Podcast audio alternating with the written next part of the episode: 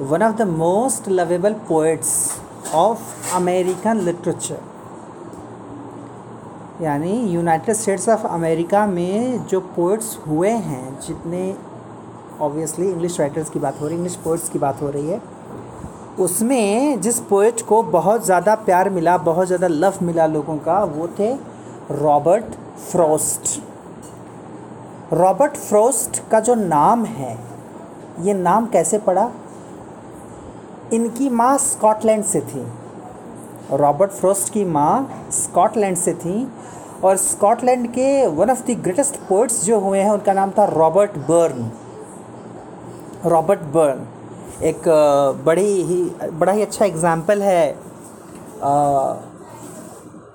Simile का। Use किया जाता है जब भी my love is like a red red rose ये जो फ़ेमस पोएम है that is by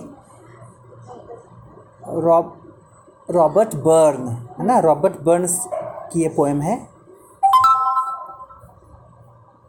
तो रॉबर्ट बर्न के देश से थी, इनकी माँ बहुत एडमायर करती थी रॉबर्ट बर्न को। उन्हीं के नाम पर, रॉबर्ट बर्न के नाम पर रॉबर्ट फ्रोस्ट का नाम हो गया रॉबर्ट। इंटरेस्टिंग बात यह है कि जितने महान रॉबर्ट बर्न, उससे कहीं ज़्यादा महान हो गए रॉबर्ट फ्रोस्ट, ठीक है? अमेरिका में कुछ पोइट्स हैं जो बहुत ज़्यादा एक्नॉलेज किए जाते हैं। उसमें नाम आता है फ्रोस्ट का आर डब्ल्यू एमरसन यानी राल्फ वॉल्डो एमरसन का, और एक है पोइट ऑफ़ डेमोक्रेसी कहा जाता है उनको वॉल्ट विटमन ठीक है? क्या खूबसूरती है फ्रोस्ट की? नेचर के पोइट हैं। नेचर की चीज़ों का एग्ज़ाम्पल लेकर के जो बातें वो करते हैं, इस ढंग से वो करते हैं कि बहुत कुछ सिखाने की कोशिश, ठीक है? बहुत कुछ बताने की कोशिश, बहुत कुछ समझने की कोशिश। से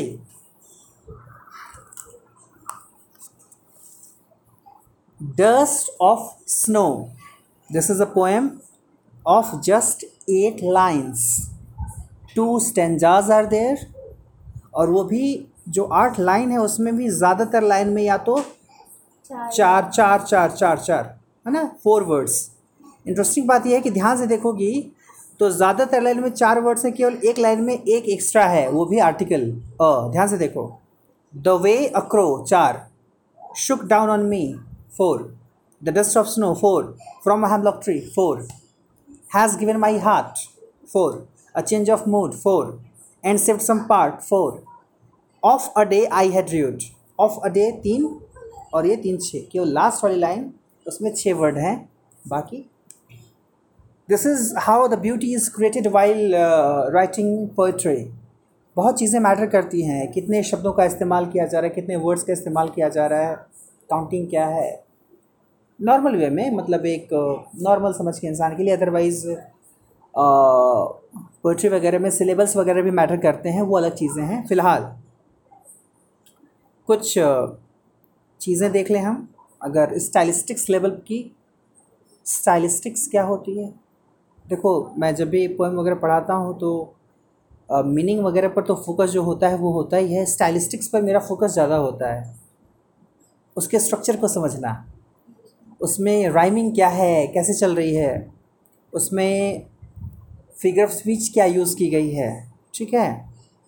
वो सब जब जानेंगे तो लगेगा ना you will you will feel confident लगेगा कि now I know poem in a better manner मुझे अब कुछ ज़्यादा पता है इसके बारे में। केवल ये merely words I don't know merely words केवल शब्द और उसके अर्थ ही नहीं पता है, और भी चीज़ें मालूम हैं।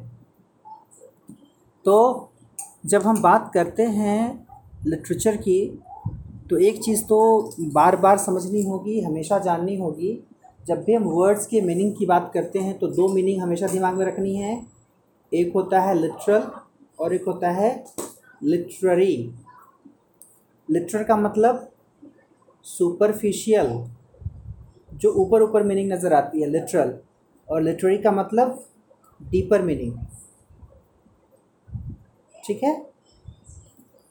तो पोएम में तो ऑब्वियसली हमको दोनों समझना होगा। क्या हम एक्सप्लेन कर पा रहे हैं। मतलब एक हो, एक होता है शब्दार्थ, एक होता है भावार्थ। वर्ड की मीनिंग और एक एक्चुअल एक्सप्लेनेशन क्या हो सकता है। एक्सप्लेनेशन की स्पेलिंग बताना। The way a crow shook down on me the dust of snow from a hemlock tree crow snow क्या हो रहा है? Rhyme rhyme me tree right has given my heart अब यहाँ देखो क्लियरली पता चल जाएगा कि अगर हर्ट बोलेंगे तो मामला गड़बड़ हो जाएगा। है ना? Has given my heart has given my heart a change of mood and shift some part of a day I had rude. Yeah, I had rude. Mood, rude. So heart is rhyming with part, mood is rhyming with rude.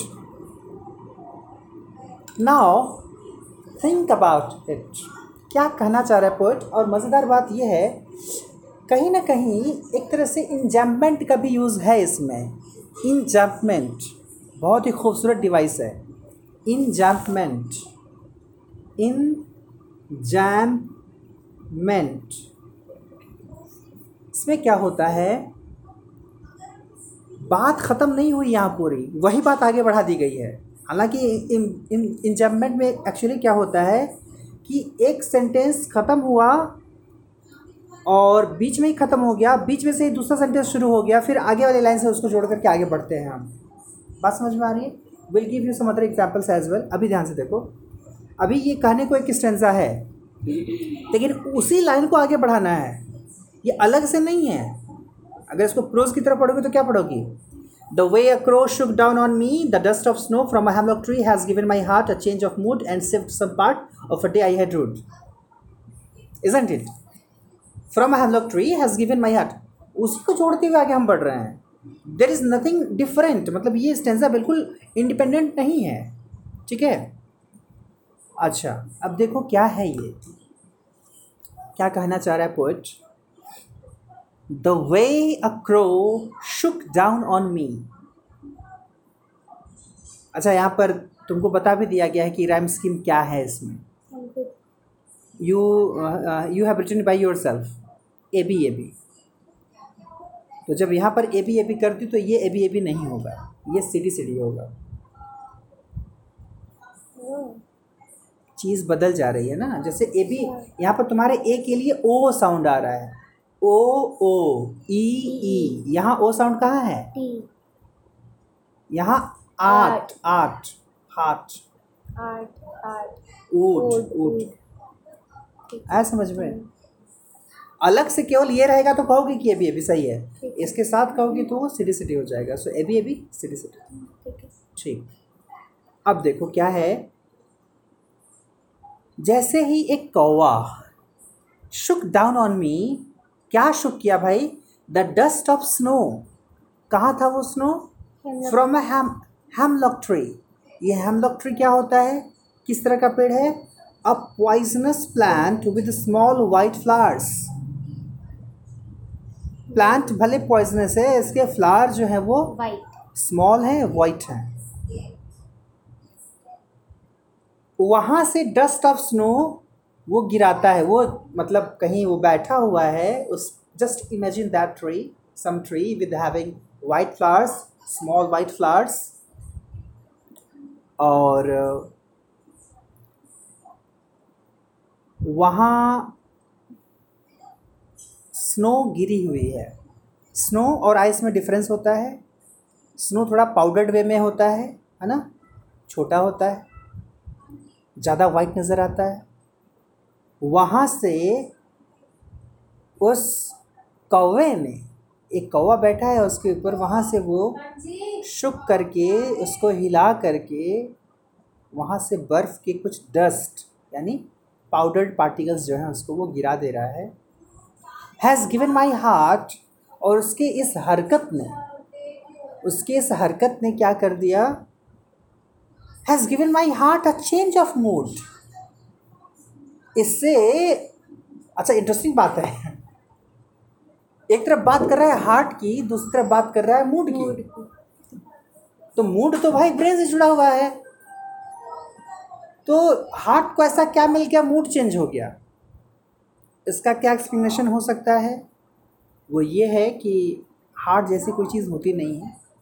अगर biologically बात करोगी तो heart का मतलब जो हमारे भीतर heart का काम है वो फील करने का नहीं वो ब्लड की पंपिंग करने का होता है। उसको प्योरीफाई करने का होता है। हमने लिटरेचर में बना रखा है एक हार्ट बल्कि तस्वीर अलग से डिज़ाइन करके रखे होते हैं, है ना? ऐसा स्ट्रक्चर होता भी नहीं है उसका। तो हमारे इमेजिनेशन के थ्रू हमने बना रखा है, वो एक्चुअली हार्ट जो है, वो हमारे माइंड का ही हिस्सा होता है।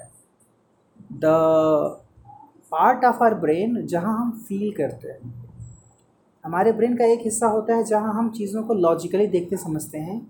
दूसरा हिस्सा होता है जहाँ हम फील करते हैं। उस फील करने वाले हिस्से को हमने हार्ट का नाम दे रखा हुआ है लिटरेचर में, ठीक है? तो ऑब्वियस है कि जब वो गिरा रहा है तो क्या हो रहा है? अचानक से मूड चेंज हो गया पोइट का has given my heart a change of mood and save some part of a day I had rued मतलब हेल्ड इन रेगरेट दिन का कुछ हिस्सा ऑलरेडी पोइट बर्बाद कर चुका है रेगरेट करने में पछतावा करने में। तो जो बाकी बचा हिस्सा है। सो so, दिन का कुछ हिस्सा जो उसने रेगरेट में र्यूज करके बिता दिया था पोइट ने अचानक से उस डस्ट के उस स्नो ऑफ़ डस्ट या डस्ट ऑफ़ स्नो के गिरने से उस कौवे के गिराने से उसका मूड चेंज हो गया। तो उसको लगा कि बाकी जो बचा दिन का हिस्सा है उसको उसने बचा लिया है। ये इसका एक्सप्लेनेशन हुआ। नाउ मैंने तुमको शब्द बता दिया, यानी शब्द का अर्थ बता दिया। नाउ यू टेल भावार्थ। एक फार्मूला बताएँ। लिटरेचर को समझने का। साइंस और लिटरेचर में क्या अंतर है? साइंस में स्नो का मतलब केवल स्नो होता है। लिटरेचर में स्नो का मतलब केवल स्नो नहीं होता। लिटरेचर में वो कुछ भी हो सकता है। उसको कुछ भी इंटरप्रेट कर सकती हो। स्नो को एक सिंबल मान लो, क्रो को एक सिंबल मान लो। क्रो का मतलब केवल कौवा नहीं है, कुछ भी हो सकता है। नाउ टेल मैंने क्यों कहा कि फ्रोस्ट एक बहुत बड़े पोइट हैं? सिंपल वर्ड्स में चीज़ें लिखी हुई हैं। चीज़ें सिंपल वर्ड में लिखी हुई हैं।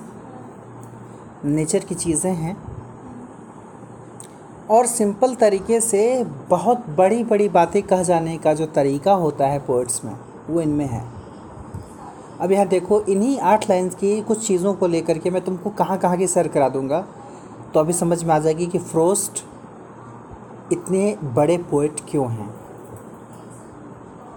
एक तो ये स्नो की अगर बात करो स्नो का कलर क्या होता है? स्नो वाइट की भी एक कहानी है है ना? स्नो वाइट की। स्नो का कलर वाइट होता है। हेमलॉक ट्री हेमलॉक ट्री का ही यूज़ क्यों हुआ है? वाइट फ्लावर्स है। वो भी वाइट ठीक है? अब बताओ वाइट कलर किस चीज़ का सिंबल है? Very good white colour positivity का सिंबल है। भले क्रो गिरा रहा है उसको। क्रो कैसा होता है? ब्लैक होता है।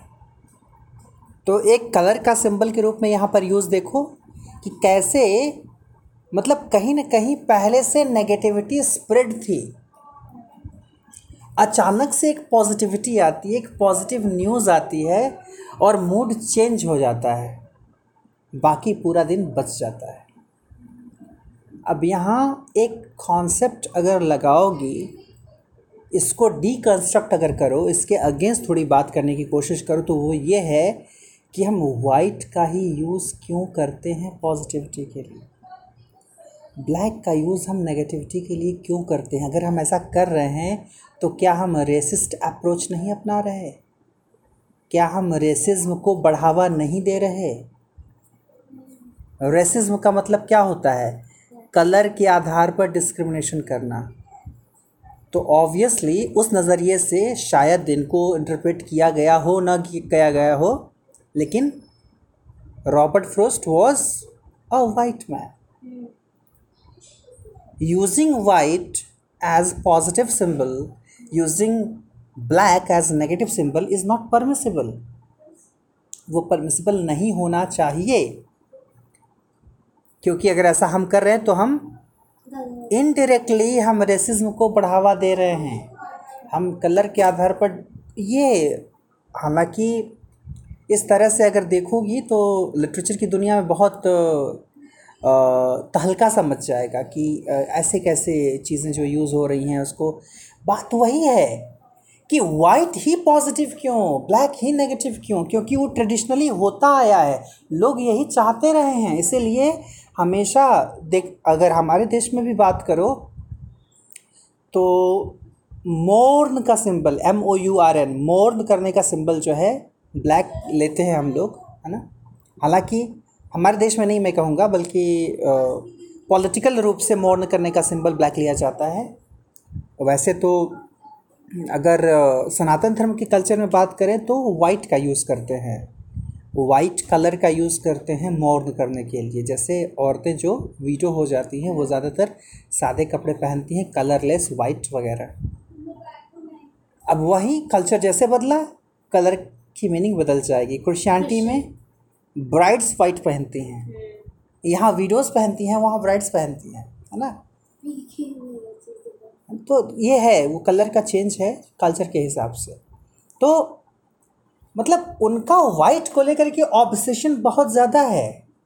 इंग्लिश मैन को का जो ऑब्सेशन है वाइट कलर को लेकर के बहुत ज़्यादा है that is why even in English white is taken as very positive symbol अगर हम अपने कल्चर में बात करें तो कबूतर जो होता है ज़्यादातर वाइट होता है समटाइम्स अलग कलर का भी कबूतर होता है। इसमें चाय? अरे लस्सी भाई लस्सी। एक तो ये नज़रिया रहा ठीक कि कलर को लेकर के हम चीज़ों को कैसे इंटरप्रेट कर रहे हैं। हमारे सामने देखो बात वही है। लिटरेचर को समझने के लिए एक तो समझना ये होगा कि हमें परोसा क्या जा रहा है। What is being served before us हमारे सामने ये सर्व किया हुआ है। सर्व करने का मतलब ये नहीं, कोई चीज़ खाने के लिए सर्व की जाती है। This is being served before us जिसको हम डिस्कस कर रहे हैं। तो हम उसको सीधे सीधे एक्सेप्ट कर लें, या हम उसका डीकंस्ट्रक्शन करें, उसको डीकंस्ट्रक्ट करें कि सच में जो बात हमसे कही जा रही है वो कितनी सही है।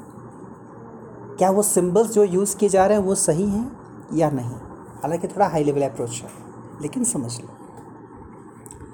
तो यहाँ अब इसका मतलब यही हुआ, ये जो कौवा है, अगर उसको सिंबल के रूप में लिया जाए, उसके नेगेटिविटी को हटा दो ब्लैक कलर को हटा दो, कौवे को बस एक सिंबल के रूप में यूज़ करो तो वो कोई भी हो सकता है।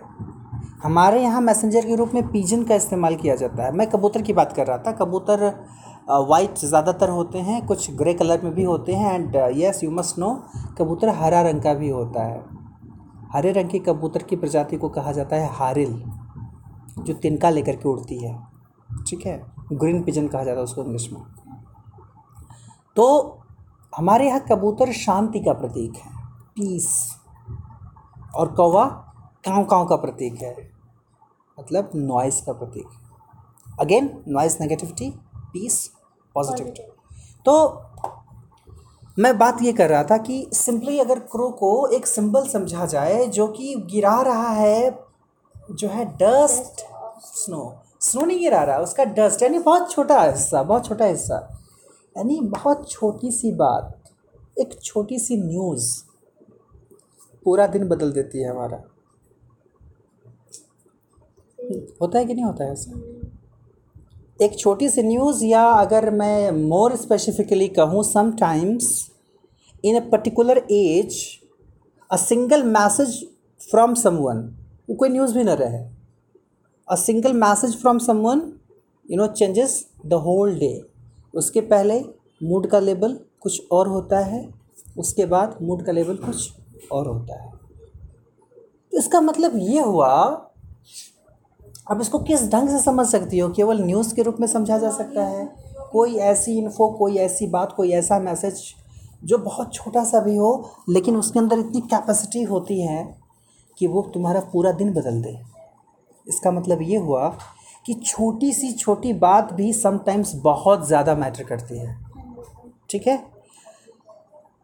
तो इसका मतलब ये भी हो सकता है कि अगर चेंजेस लाने हैं, देखो अब इसको कहाँ कहाँ तक ले जा सकती हो? अगर चेंजेस लाने हैं तो एक छोटा एफर्ट बहुत मैटर करता है। वो चेंज कैसा हो सकता है? कोई रिवॉल्यूशन लाना हो। कोई क्रांति लानी हो। कोई बड़ा बदलाव लाना है। उसमें एक स्मॉल कंट्रीब्यूशन बहुत मैटर करता है। वो स्मॉल कंट्रीब्यूशन किस लेवल का हो सकता है?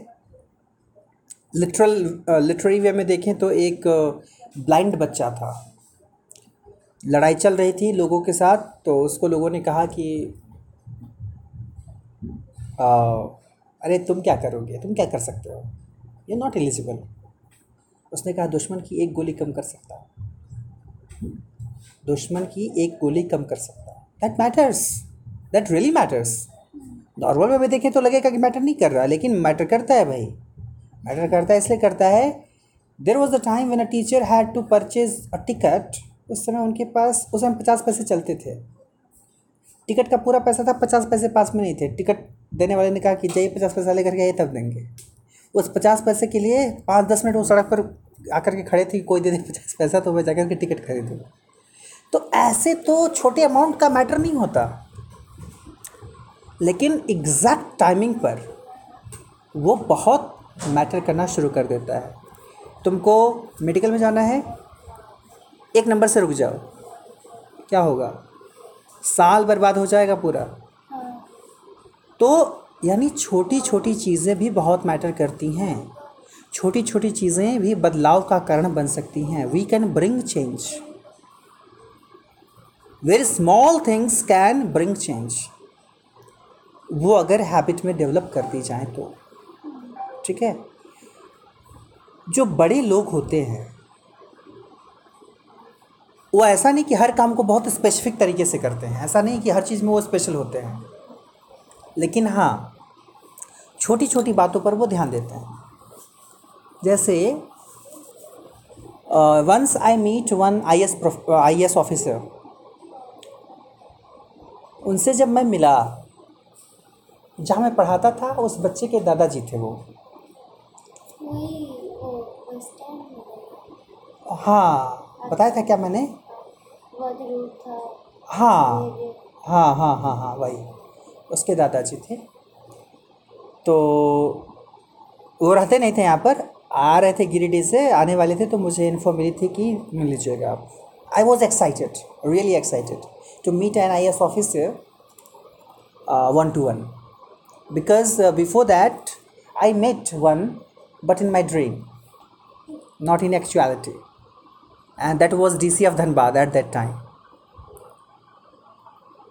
जिससे मैं सपने में मिला था 2011 के आसपास वो उस समय धनबाद का डीसी था so in actuality when I met that I S officer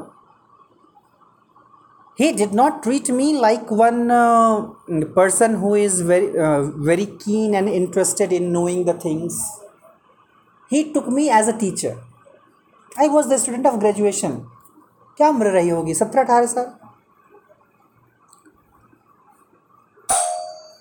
तो लेकिन चूँकि उनके ग्रैंड सन का टीचर में था he behaved me as am a teacher the way he gave me respect बातें हो रही थी तो जब बातें शुरू हुई, उसी बीच में चाय बन करके आई दोनों के लिए। तो मैं पूछा, पूछते जा रहा हूँ, वो जवाब देते जा रहे हैं। कुछ देर के बाद वो खुद बोले, चलिए चाय पी लेते नहीं तो चाय ठंडी हो जाएगी। चाय पी लेते नहीं तो ठंडी हो जाएगी। मतलब उस एज में भी उतने बड़े पोजीशन से रिटायर होने के बाद भी उनको पता है कि सामने कोई लड़का ही बैठा है लेकिन अगर वो सामने है तो पहले मुझे उसको ऑफ़र करना है उसके बाद अपने उठाना है। मुझे लगा कि वो अपना शुरू करेंगे वो शुरू करेंगे तो मैं करूँगा फिर। लेकिन जब उन्होंने कहा कि नहीं आप लीजिए जब मैंने उठाया उसके बाद उन्होंने अपने कप उठाया कहने को बहुत छोटी चीज़ है बट इट मैटर्स क्या मैटर ये रियलाइज़ करा दिया उन्होंने कि जो बड़े लोग होते हैं वो आपको ये रियलाइज़ नहीं होने देते कि आप छोटे हैं। बड़े लोग का मतलब यहाँ पर समझो मैं किस वे में यूज़ कर रहा हूँ वर्ड अभी तुमने कहा ना कोई कोई तो वो बड़े नहीं होंगे। वो बड़े नहीं होंगे। अगर वो ऐसा नहीं है तो वो बड़े कहलाने के लायक नहीं। जैसे समझो, मैं क्या कहने की कोशिश कर रहा हूँ? जैसे लोग कहते हैं कि सच्चा दोस्त। लोग वर्ड यूज़ करते हैं, सच्चा दोस्त। क्या दोस्त वर्ड फ्रेंड वर्ड अपने आप में इतना पावरफुल नहीं है कि इसके साथ हमको सच्चा झूठा यूज़ करना पड़े? जो झूठा होगा वो दोस्त कैसा फिर? फ्रेंड वर्ड अपने आप में इतना पावरफुल है कि उसके सामने ट्रुथफुल फ्रेंड कहने की ज़रूरत नहीं है। ठीक है? उसी तरह से with the word love they use true love मुझे इससे भी प्रॉब्लम है। ये वर्ड अपने आप में इतना बड़ा पावरफुल है कि इसके आगे ट्रू और फॉल्स लगाने की ज़रूरत ही नहीं है। अगर वो ट्रू नहीं है तो वो लव कैसा हुआ? अगर वो ट्रुथफुल नहीं है तो फ्रेंड कैसा हुआ? यू गेटिंग आई जो ट्रुथफुल नहीं वो फ्रेंड कैसा हो तो एनिमी हो गया ना भाई। तो धोखेबाज हो गया। बात समझ में आ रही है? In that way I use बड़ा। जो बड़े लोग होते हैं, वो रियलाइज़ नहीं करने देते कि आप छोटे हैं। तो यानी उनकी छोटी छोटी बातें बहुत महत्वपूर्ण हो जाती हैं। यानी छोटी छोटी आदतें छोटी छोटी हरकतें हमारी बड़ा चेंज ला सकती हैं। अब इस वे में सोचना शुरू करो तो इस पोएम की गहराई समझ में आएगी कि कैसे केवल इस पर बात करने में आधे घंटे लग सकते हैं। एक बात ये जान लो लिटरेचर में कभी भी इसकी खूबसूरती यही होती है कि ये साइंस नहीं है। साइंस में जो लिखा होता है वही समझना होता है। बहुत ज़्यादा इंटरप्रेट नहीं करना होता। अलग अलग अर्थ नहीं समझने होते। लेकिन लिटरेचर का स्कोप बहुत वास्ट होता है। ठीक है? इतना वास्ट होता है कि कोई कुछ समझ सकता है कोई कुछ समझ सकता है। लेकिन हाँ लॉजिकली समझना चाहिए। बिना लॉजिक का नहीं कुछ भी का, का मतलब कुछ भी नहीं बोल देंगे हम। लॉजिकली हम किस ढंग से उसको इलेबोरेट कर सकते हैं उसके कितने इंटरप्रिटेशंस कर सकते हैं उससे कितनी चीज़ें सीख सकते हैं जान सकते हैं दैट इज़ अपॉन अस तो ये है, एक टीचर को ये हमेशा बता देना चाहिए स्टूडेंट्स को कि कोई भी चीज़ जो रिटन फॉर्म में है लिटरेचर में पोएम है या प्रोज़ है स्पेशली पोएम की बात करें तो उसकी कई सारी मीनिंग्स हो सकती हैं। Various meanings can be entertained can be taken into account समझ में आया? उसमें से कुछ की बातें मैंने की। अभी और बहुत कुछ है।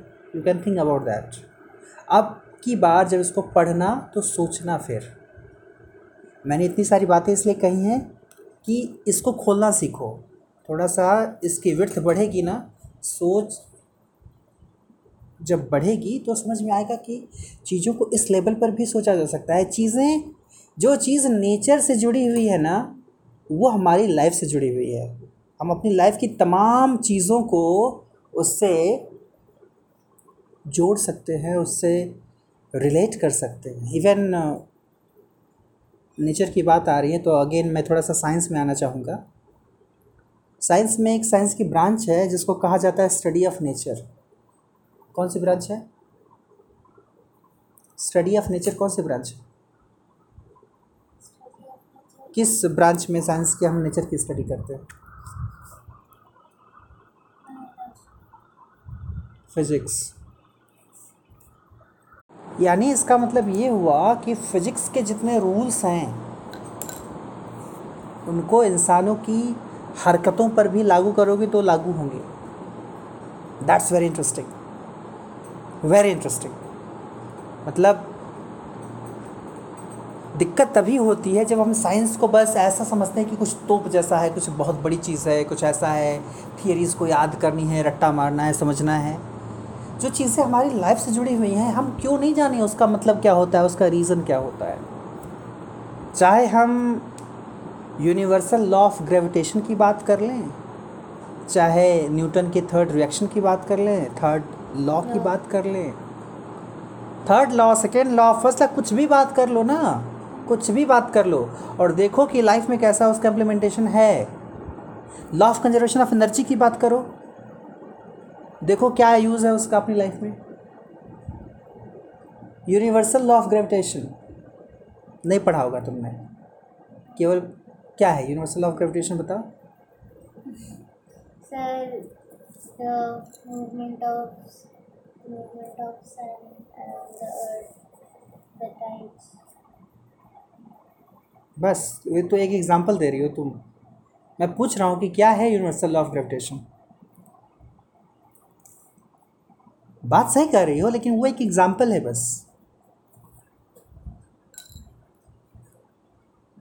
यूनिवर्सल ऑफ़ ग्रेविटेशन कहता है everything in this universe everything in this universe attract each other इस यूनिवर्स में जितनी चीज़ें हैं, सब एक दूसरे को अट्रैक्ट करते हैं। कुछ विजिबल होता है, कुछ विजिबल नहीं होता। अगर ये दो चीज़ सामने रखी है, आपस में एक दूसरे को अट्रैक्ट कर रही हैं, हमको पता भले नहीं है। ठीक है? तो उस तरह से अगर देखो तो वो बात इंसानों पर भी लागू होती है, जानवरों पर भी लागू होती है, हर चीज़ पर लागू होती है। ठीक है? तो वो जो अट्रैक्शन या फैसिनेशन की जो बात होती है, और एक जो हम बात करते हैं, अगर अपने कॉन्टेक्स्ट में बात करें इंसानों के तो एक बात मैं बात बात, एक वर्ड यूज़ में करता हूँ that we all we all are social being हम सारे लोग सोशल बीइंग हैं।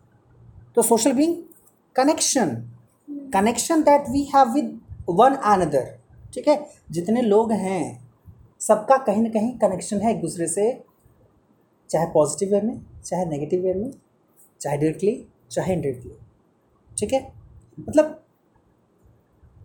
फिजिक्स के हर चीज़ फिजिक्स का हर रूल जो हवा में हम बात करते हैं ना एक अलग एग्जांपल लेकर के बात करते हैं। हम हम हम साउंड के ट्रैवलिंग की बात करते हैं हम हम लाइट के ट्रैवलिंग की बात करते हैं।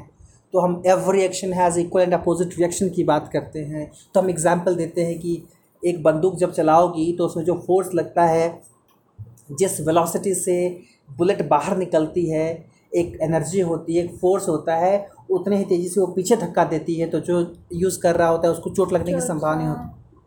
बस यही एग्ज़ाम्पल क्यों देना फिजिक्स पढ़ाते समय? ये एग्ज़ाम्पल क्यों नहीं देना कि अगर किसी को गाली गाली दोगे तो मार के मुँह तोड़ देगा? यस या तो गाली दोगे तो वो भी उल्टा गाली देगा या तो मार के मुँह तोड़ देगा। तो ये एक्शन के अगेंस्ट रिएक्शन नहीं हुआ? हुआ। बात समझ में आ रही है? तो मतलब ये कहने का है कि और और भी जो भी रूल्स वगैरह, एक उसमें एंगल ऑफ़ कॉन्टेक्ट का बड़ा अच्छा एग्ज़ाम्पल है। इलेवेंथ के फिजिक्स में पढ़ोगे तो मिलेगा वो। उसमें दिखाता है कि कैसे वो जितना ज़्यादा जो है, कम होगा रिलेशन उतना ही अच्छा होगा दो चीज़ों के बीच में। तो एंगल ऑफ़ कॉन्टेक्ट के आधार पर समझाया जाता है इंसानों के झुकने को, कि कैसे हम लोग जब पोलाइट होते हैं, किसी के सामने विनम्र होकर के झुकते हैं, जैसे पैर छूते हैं या जो कुछ करते हैं। तो उस समय कैसे हम हम क्लोज रिलेशन डेवलप कर रहे होते हैं, जैसे वो हमारे टीचर हैं, हमारे बड़े हैं, चाहे जो कोई भी हैं। बहुत सी चीज़ें ऐसी हैं जिनको जो है, सीधे मोमेंट ऑफ़ इनर्शिया की बात कर लो, जो फ़र्स्ट लॉ ऑफ़ न्यूटन है, जड़त्व का सिद्धांत।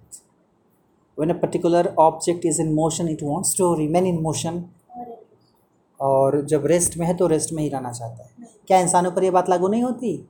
होती है। पूरी तरह से लागू होती है।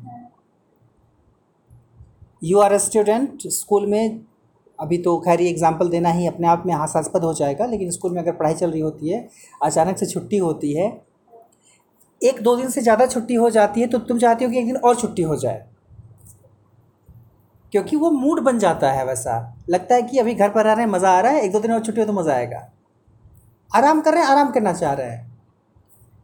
जा रहे होते हैं तो जा रहे होना चाहते मतलब ये इट्स नेचर। तो जितनी भी, जितने भी लॉ बने हुए हैं नेचर में ना, वो सब नेचर का मतलब एक तो nature N with capital N होता है और एक nature N with small N होता है, दोनों का मतलब अलग होता है।